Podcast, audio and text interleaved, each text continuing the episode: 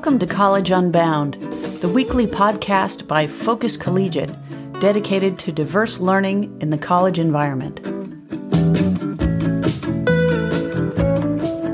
Welcome to Season 3 of College Unbound. Our theme for the whole season is creating context for independence. Thanks for being with us. This is Jane Taylor here with Focus Collegiate founder and principal Grant Liebersberger and enrollment and outreach director Ann-Marie Stripling. Great to have you here.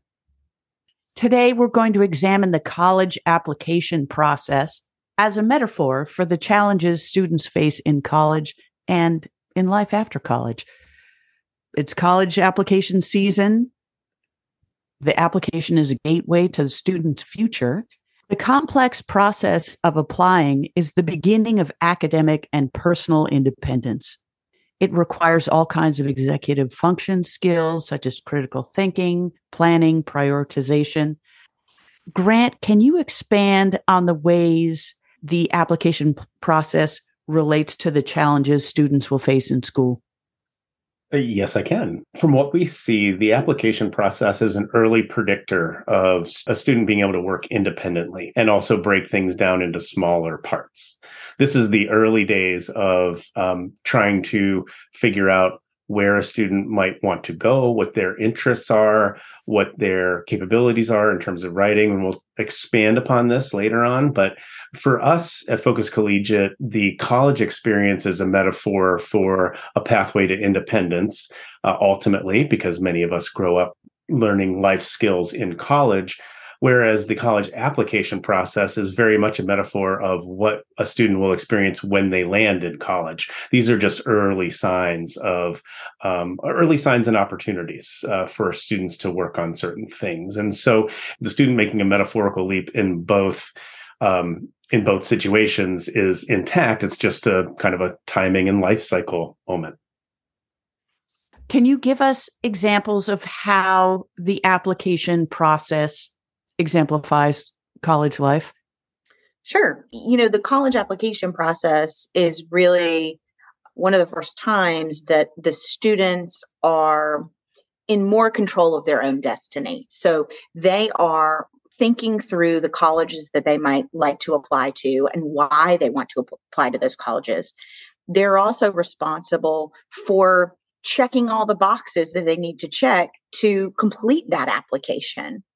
And then beyond that, there are a lot of other tasks once they get in, but this college application process allows them that autonomy in the choices that they're making, the decisions that they're making about college choice, but also the responsibility of doing the work to actually apply successfully to those schools.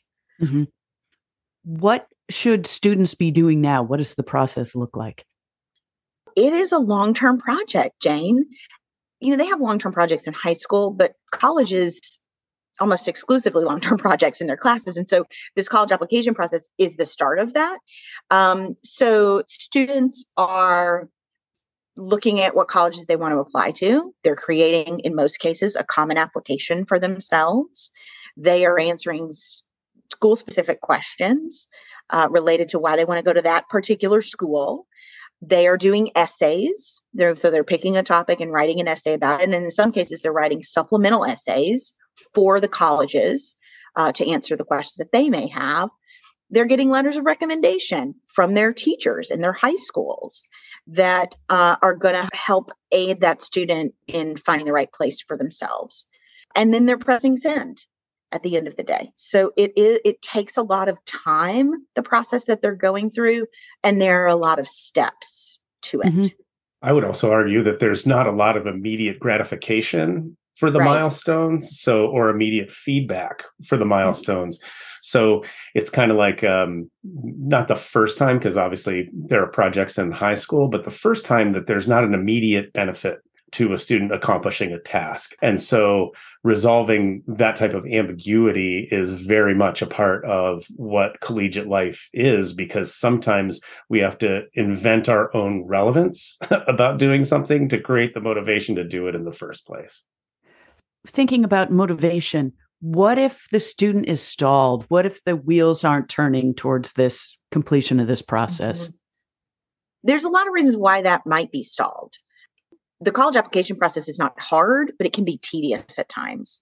And so for many students, going back to what Grant says, where's my payoff in doing this, in entering all this demographic data about my parents and myself? And sometimes it's really about the students stalling because it's kind of boring, for lack of a better word, along the way. So that could be one reason why they wouldn't move forward in that process. For some students, they don't really see the why behind going to college. And maybe that means they are not ready to go to college. And so it could be that they're stalled because they don't know if that's really what they want to do ultimately. Mm-hmm. For some students, they may be worried that they're not good enough to get in college. They, especially if a student with a learning difference, I don't know if I can do this. I don't know if I'm going to be able to get into this college or that college and do well. That might be a barrier. Grant, you got any other thoughts? Then we've talked about regret aversion too, and maybe previous podcasts, whereby not making a choice is a viable choice, because then there are no consequences to not making the choice. And so if you engage in this process, you're ultimately acknowledging that you want to go to college, but that might not be true. Or the other alternative is that you're looking around at your peers and they're all applying to, or they're further along in the process, and you're just, and a student is just feeling like, oh my God, I'm already behind. And so I think there's a lot of community type of feedback that is happening in senior classes that might lead a student who, inherently does get behind to feel behind. And then once that happens in our particular student profile, is that's not a good thing. So identify why the process is stalled. That's the first thing you do. Then what? It's like, okay, this is stalled because of lack of clarity, or this is stalled. Where does a student or a parent go if they're sort of stuck in the middle of the process? I think for most folks and for most families, it's a good idea to consider getting help for the student, or the student getting help for themselves, with a third party. So not a parent helping them through this process. Maybe that's a college consultant or a college counselor at their school, but maybe it's also an executive functioning coach, because if they have gaps in executive functioning skills, completing this process is going to be a little bit more difficult. And so if they have a coach that they're working with that can help them break down the tasks, help them with focus and attention, help them with their task initiation, those types of things, that's going to be beneficial. And the parent not doing that, not providing that help, is really going to be the best tact to take. Mm-hmm. We often say at Focus Collegiate that one of our greatest assets is that we're not the parents, right. because that's just these are loaded conversations, and we'll talk about parents taking care of themselves in a minute, I imagine. But at the same time, a third party can give enough information to parents so that they can work on their own skills of letting go, because they're going to have to do this eventually when a student actually goes to college. But also, these professionals know what they're doing in terms of pace and cadence of these activities, and how to make the thing efficient and not to get the student lost. And another reason for some students, invariably many students are like, well, what do you want to be when you grow up? Well, I don't know, because the choices are so vast, and it can be paralyzing. And so some professionals might utilize interest inventories or strength-based inventories in order to help nudge along the process so that it is not so overwhelming. And or a student might have a very magical thinking type of opinion of what they're capable of versus what the reality is. And so try to massage that into a good list of colleges, and the most appropriate ones is really the purview of a professional more often than not. I love the segue to parents. Let's just go all the way to parents. So the college application process is relevant to them as well. What role do you recommend parents have in the application process? As a listener, as a sounding board for their student, definitely not as the driver of the process. Mm-hmm. Because again, the roles are starting to shift at this point, right? Students are stepping up becoming more their own advocates and showing more autonomy in their choices. And so for parents, really being there as a support to their student, but also allow the student to share those colleges that they want to apply to and why from their perspective.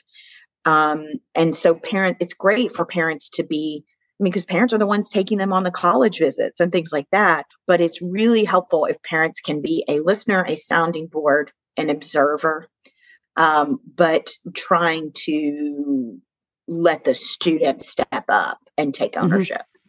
And I would argue, too, that this is practice for parents as well. Yes. The thing that parents always ask, what is the greatest thing we could do, to help our students be college ready?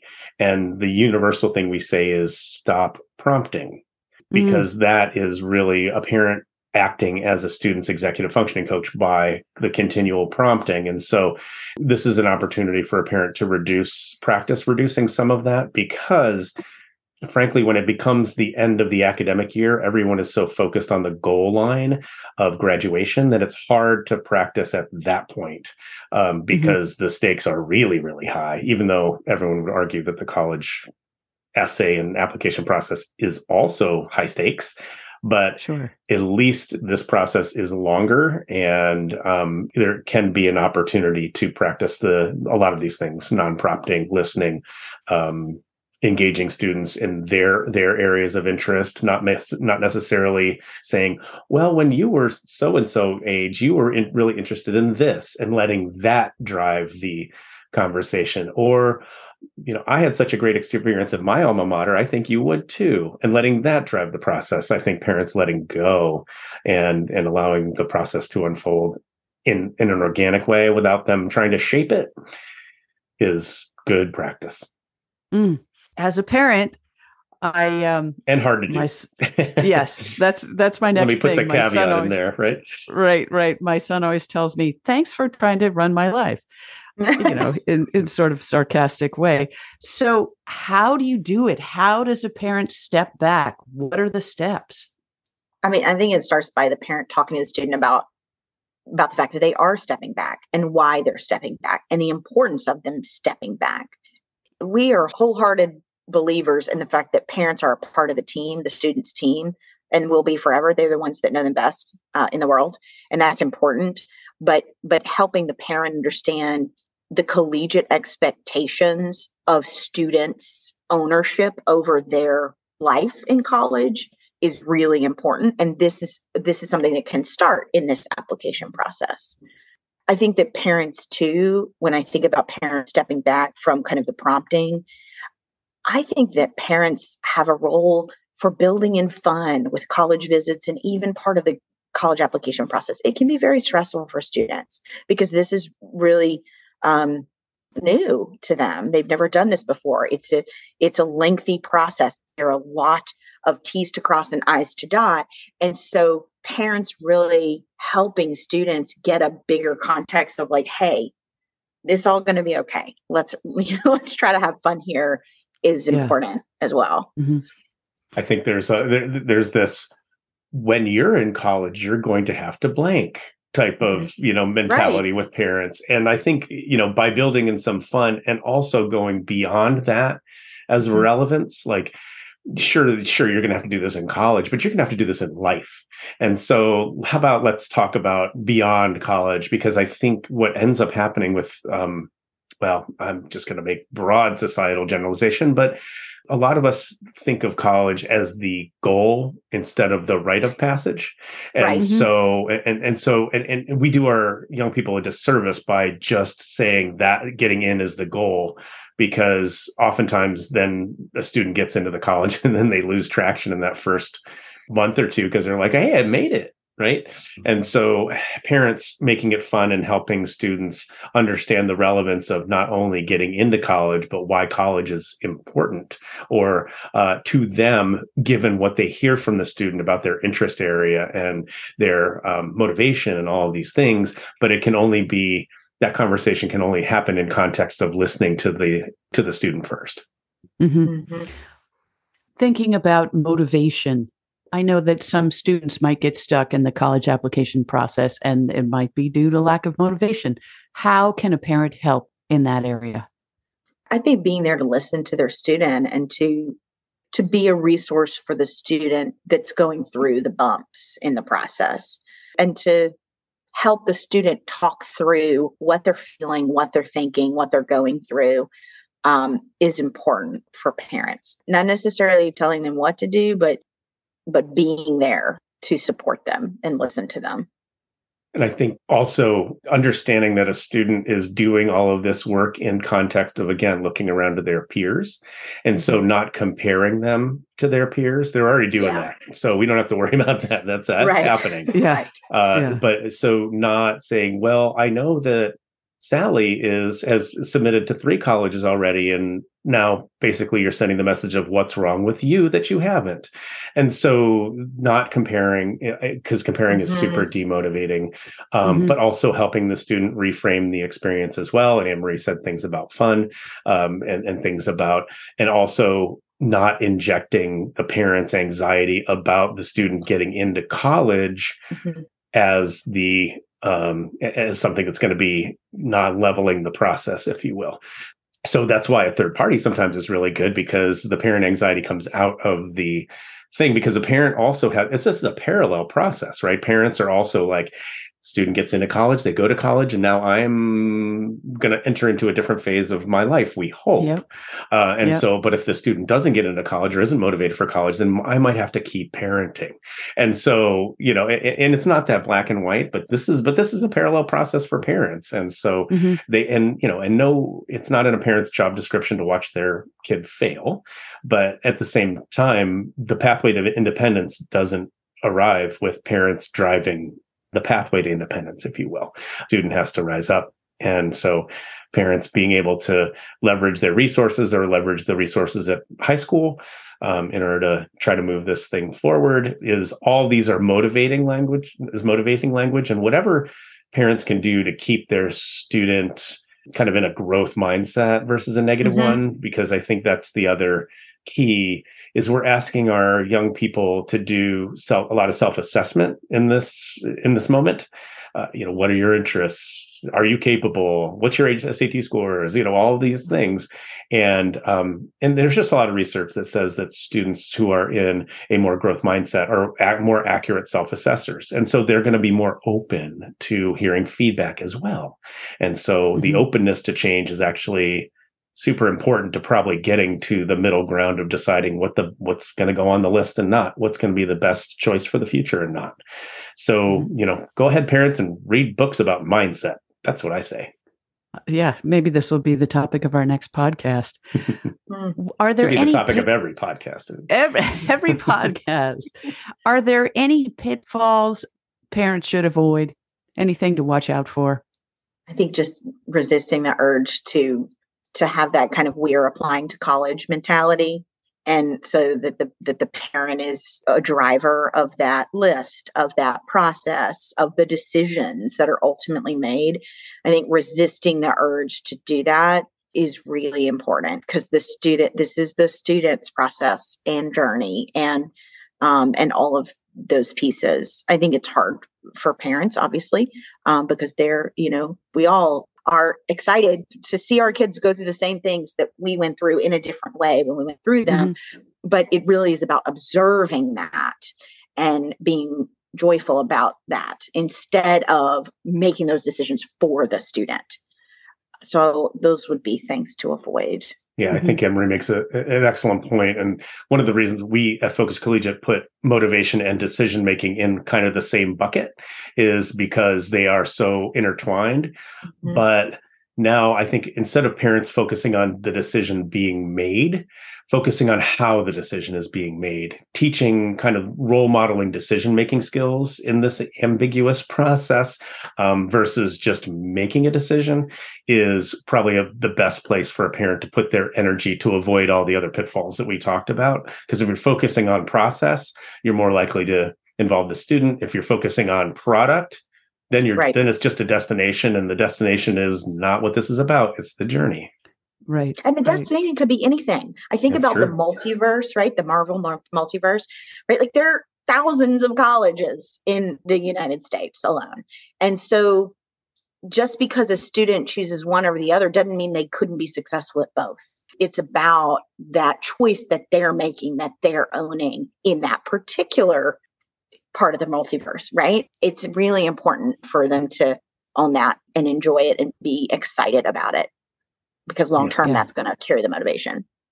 I think the other pitfall that's possible, but the reality is that one part of the decision and something that might not be motivating is what happens if college isn't an option? What happens, should that be in the slate of options?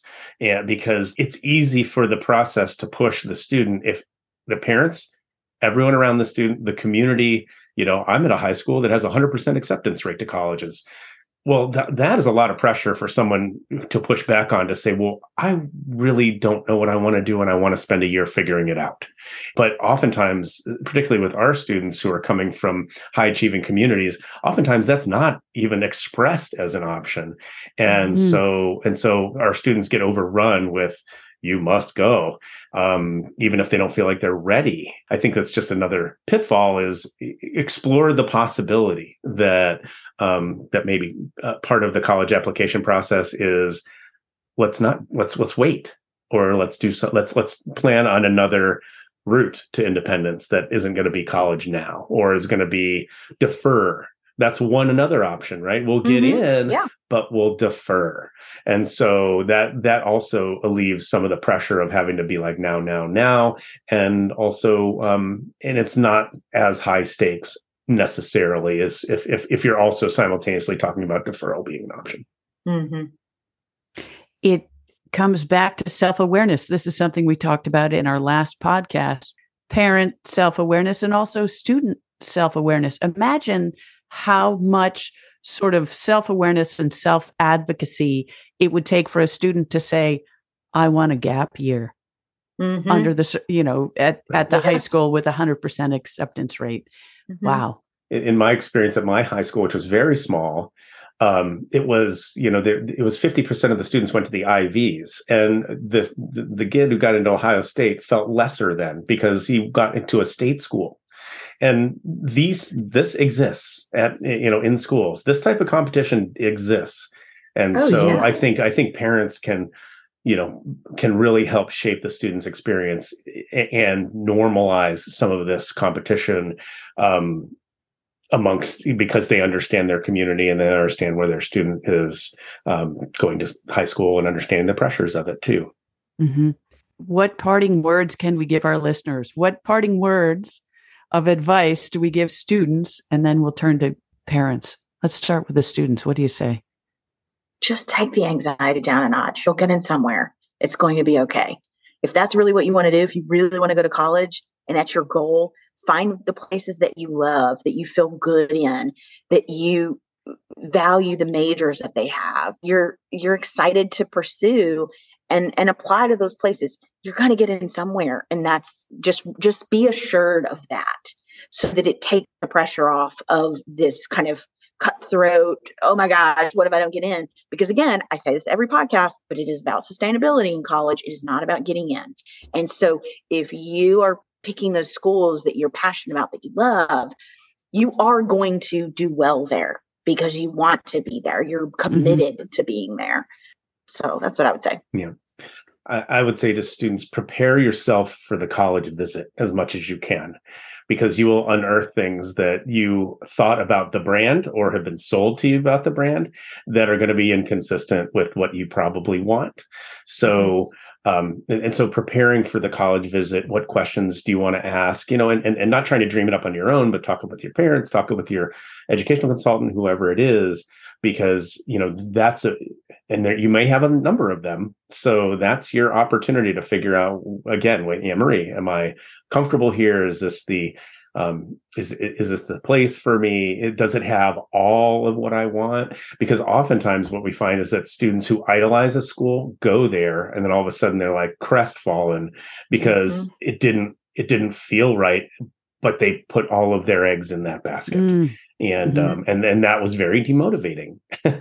And so it's the interesting like concept of try to have enough choices so that there's diversity, but limit those choices so that you're not crestfallen and don't only have one, right? So it's, again, it's decision-making with a little bit of ambiguity and uncertainty.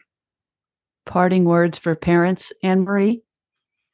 Oh, goodness. Yeah, I mean, just breathe. It's going to be okay. There's just the anxiety around this process is pretty huge. And thinking about your ultimate goal for your student is for them to be happy. It's not to go to Cornell, I don't think, right? So thinking about your real goal for your student, what is it? And focusing on that, less focused on the specific decision to go to X school or Y school. I agree. I think that like this is a novel experience for students, this is sometimes, well, at least for each starting child and probably every subsequent child, a novel experience for each parent. And so these skills don't just drop from the sky. So, there's a lot of parent coaches out there that can help be sounding boards, that can a place to park parent anxiety that's not on the student. Again, third parties, educational consultants, people to, it takes a village. And so helping spread out this process for parents might be useful. And then also I think parents being honest with what they're at, right? Just being able to articulate, I'm not comfortable with my young person failing right now. Well, why is that? And can we explore that a little bit more? And how do we get you more comfortable? Because if we don't practice now, I promise you, when they're a freshman, it's going to be harder. And that's generally our experience as a program that supports students in college. Yep. Well, thank you. We get back to self-awareness every time. There it is. Mm-hmm. Really a pleasure. I hope that parents will share the website with their friends who are also parents going through the same process, because you're not alone for sure. Thanks very much. Thanks, Jane. Thank you, Jane.